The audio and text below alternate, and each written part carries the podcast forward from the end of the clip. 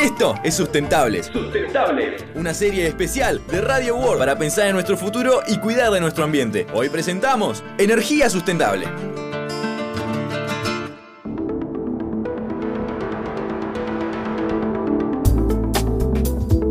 En el capítulo de hoy te vamos a contar de qué hablamos cuando hablamos de energía sustentable.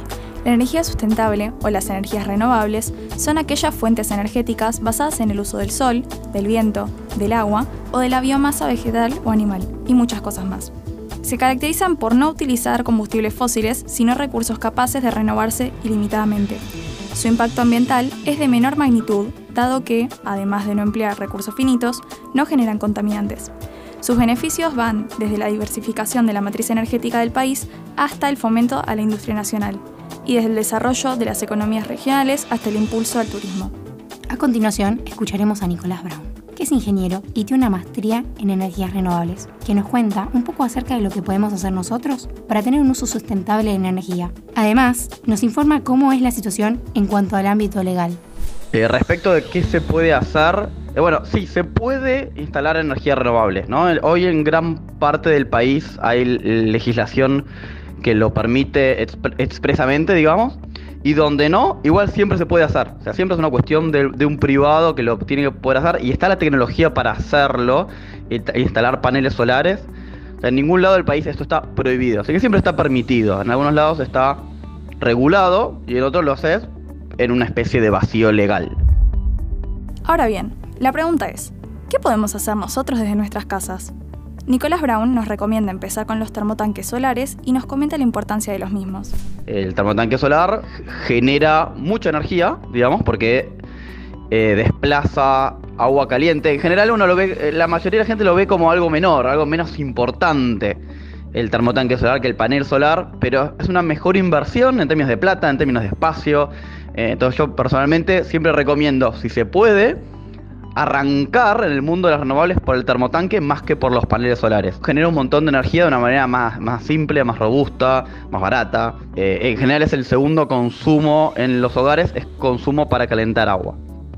Personalmente creo que antes que generar agua, agua caliente con un termotanque solar y antes de instalar paneles solares, lo más importante es que usemos bien la energía. Y acá tenemos dos cosas que podemos hacer. Una es tecnológica. Por ejemplo, los equipos frío-calor, aire acondicionado frío-calor, más o menos modernos, son mucho más eficientes que una estufa eléctrica. Entonces, si vamos a calentar una habitación y tenemos una estufa eléctrica, no, preferible ir al equipo de, aire acondicionado. Otras cosas importantes que podemos hacer es aislar térmicamente, sobre todo las ventanas. Perdemos un montón de calor a través de las ventanas eh, y también a través de algunos equipos eh, importantes. Tenemos, por ejemplo, la, heladera, se puede ahorrar mucha energía en la heladera. Eso es de, las cosas que podemos hacer desde lo tecnológico. Bruno nos menciona también algunos cambios que podemos realizar con respecto a nuestros comportamientos y hábitos. Eh, en las casas, sobre todo, tiene que ver con cerrar la ventana, tiene que ver un poco con apagar las luces, pero en una casa la luz no es tan importante en términos de, de proporción de la energía, sino que lo más importante termina siendo cuidar el agua caliente y cuidar la calefacción. Pero hay muchísima energía que se pierde por cuestiones de comportamiento en los lugares donde trabajamos y estudiamos. Si se fijan, probablemente en su casa salen de una habitación, apagan la luz, pero si se salen de un aula en, la, en el colegio, no apagan la luz. Hay mucho que se puede hacer para cuidar la energía que se desperdicia montones, más o menos un tercio de la energía que consume cualquier institución grande se puede ahorrar solo cambiando el comportamiento. Prosiguiendo, ¿en todas las casas se pueden poner paneles solares? ¿De qué monto estaríamos hablando? Y puede estar en 2, 3 mil dólares para una casa. En general uno no quiere reemplazar toda la energía de la casa con paneles solares. Eh, con reemplazar más o menos la mitad estamos bien. Eso si no tenemos baterías. Si tenemos baterías, bueno, los sistemas se vuelven bastante más caros, hablamos de 5 o 6 mil dólares, eh, pero bueno, la batería además de, permitirnos usar mejor la energía, nos permite cubrir un corte de luz. Recordemos que el panel solo no nos sirve para los cortes de luz. El panel solo genera energía, pero cuando se corta la luz, se corta el panel también.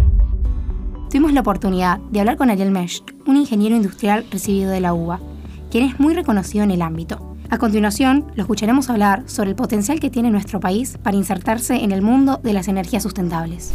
Para que haya energías renovables tienen que suceder dos cosas. Por un lado tiene que haber lo que se llama recurso renovable, que si estamos hablando de energía solar, tiene que haber eh, radiación solar, tiene que haber sol, y si estamos hablando, por ejemplo, de energía eólica, tiene que haber viento. Argentina, por ser un país tan extenso y tan grande y con tantos climas, tiene ambas cosas. Tiene muy buen sol en el norte, eh, tiene un potencial fotovoltaico en, Salta, Jujuy, La Rioja, Catamarca, inmenso y tiene un muy buen eh, potencial fotovoltaico solar para generar energía solar. En la provincia de Buenos Aires, que es donde está el mayor consumo de la Argentina también, entonces hay generación de energía de muy buena calidad, muy cerca del consumo, eso es muy bueno porque no se gasta mucho dinero en transmisión de energía. Y en la Patagonia tenemos unos vientos espectaculares, de los mejores del mundo, con un potencial eólico eh, perfecto. Las energías renovables también necesitan dos cosas más. Necesitan eh, dinero, porque hay que invertir justamente para poder poner parques solares y parques eólicos, y hacen falta políticas de Estado para que fomenten ese, ese, tipo de inversiones. Ariel Mesch nos sugiere ciertas medidas para consumir mejor la energía en nuestras vidas cotidianas. Bueno, a nivel de energía eléctrica, los paneles solares son la solución a todo esto y, evidentemente y efectivamente eh, reemplazar la red eléctrica y aportar energías renovables o, de, energía fotovoltaica en este caso sería una gran solución. Por el otro lado, siempre, yo siempre digo que la mejor energía es la que no se necesita, ¿no? Entonces, eh, lo que sí podemos comenzar a hacer es un uso responsable de la energía. Antes de reemplazar la energía existente por energía renovable, que eso no sea una vía libre para consumir más energía, sino que nosotros tratemos de concientizarnos en utilizar mejor energía. Eh, hay luz natural, no hace falta que bajemos las persianas y prendamos la luz. Levantemos la persiana y usemos la luz natural.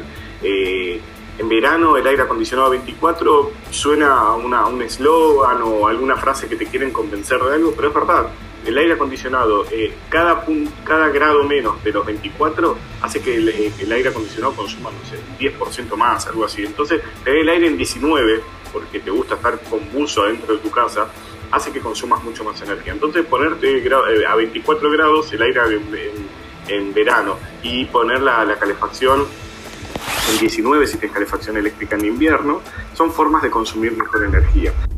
Todos conocemos o escuchamos hablar acerca de los paneles solares, pero ¿qué requisitos son necesarios para instalarlos? Para poner paneles solares lo que tenés que tener son dos cosas. Techo, techo disponible y sol. Y que en ese techo esté el sol, ¿no?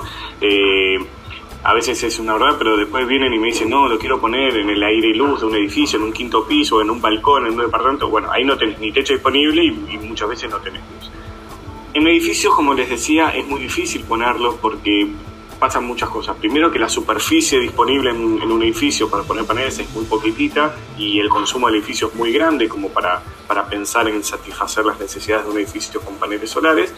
Yo pongo en edificios paneles, pero solamente cuando son edificios nuevos, que yo ya estoy trabajando con la constructora. Obviamente el sistema cae, cuanto sea más grande, eh, va a ser más costoso y un sistema que le quieras poner baterías o el que le quieras poner un sistema de backup va a ser más, más costoso. Por último, le consultamos a Mesh por nuevas tecnologías que hayan surgido en los últimos años. Lo seguimos escuchando. Eh, hablando de los paneles fotovoltaicos, de los paneles, la tecnología está avanzando todo el tiempo y a tal punto que algo que instalé hace dos años, hoy ya es, eh, no te digo que obsoleto, pero ya no es nuevo, ya no es lo último todo el tiempo están saliendo tecnologías superadoras, si bien no hay grandes cambios radicales, pero por ejemplo sí, yo hasta eh, hace un año y medio yo instalaba eh, cuando necesitaba tener eh, sistemas de almacenamiento de paneles solares con baterías, utilizaba baterías de plomo, que son similares a las que se ponen en los coches, que son más contaminantes, que tienen una vida útil menor. Y ya hace dos años eh, bajaron mucho de precio y mejoraron mucho las prestaciones las baterías de litio y cada vez aparecen mejores baterías de litio. Están escuchando en todos lados la revolución de los de litio para los coches eléctricos, para, para los sistemas hogareños también y en el último año y medio estoy instalando prácticamente todo litio. Entonces es una tecnología superior, es más compacta eh, y, es, eh, y, permite tener una vida útil de, estos sistemas más amigable con el medio ambiente y una vida útil mayor. Ahora escucharemos a Jorge La Peña, ingeniero industrial y exsecretario de Energía, profesional en el sector de energía renovable y medio ambiente, que nos cuenta de qué fuentes proviene la energía eléctrica de la Argentina. En la Argentina eh, la energía eléctrica se genera de diversas fuentes, tiene una, una matriz diversificada en lo que hace a, a, las fuentes con las cuales, o a los combustibles con los cuales la energía eléctrica se genera. Eh, un 25% aproximadamente se genera con energía hidroeléctrica, un 11-12% son energías renovables, eh, solar y eólica fundamentalmente, además hay otras energías pero en proporción menor. Eh, un 65% aproximadamente eh, es energía termoeléctrica, eh, que básicamente se genera eh, mayoritariamente con gas natural, después algunos combustibles líquidos y muy poco carbón en la utilización en la Argentina, pero el 65% como digo, es energía termoeléctrica y aproximadamente un 7% es energía nuclear. ¿Cómo se puede hacer una matriz eléctrica más sustentable? Eh, es necesario reducir eh, la proporción de energías que producen gases de efecto invernadero y básicamente son las energías termoeléctricas que se producen en Argentina, como, como digo, aproximadamente el 65% del total de la energía eléctrica generada eh, se produce de esta forma, con gas natural mayoritariamente y en una menor medida con gasoil, fuel oil y, y, carbón. ¿no? Bueno, entonces hay que reducir este tipo de centrales eléctricas, eh, reducir la proporción, bajarlo del 65% a a, 50%, 40%, es decir, todo lo que se pueda, y reemplazar esta energía generada de esta forma, con este tipo de centrales, por energía eh, que no produzcan gases de efecto invernadero, esto es, más energía nuclear, más energía hidráulica, eh, más energía solar, más energía eh, eólica, y otras energías eh, por el estilo que, que, son, digamos, este, no productoras de, de anhídrido carbónico y de gases de efecto invernadero. Desde ya les agradecemos a Nicolás Brown, Ariel Mesch y Jorge La Peña por brindarnos la información suficiente para la creación de este capítulo. Y muchísimas gracias a ustedes por escuchar hasta el final del mismo. Esperamos que lo hayan disfrutado y se vayan sabiendo más acerca de la energía sustentable. Hicimos este capítulo en la producción de Luciana Viernes Candela Chacoma, Camila Choi, Agustina Dinard, Julieta Maligne, en la conducción de Candela Chacoma y Julieta Maligne. Te invitamos a seguir escuchando Sustentables en todas las plataformas de Radio World. Entre todos podemos hacer un mundo más sustentable. Seguí escuchando Sustentables en todas las plataformas.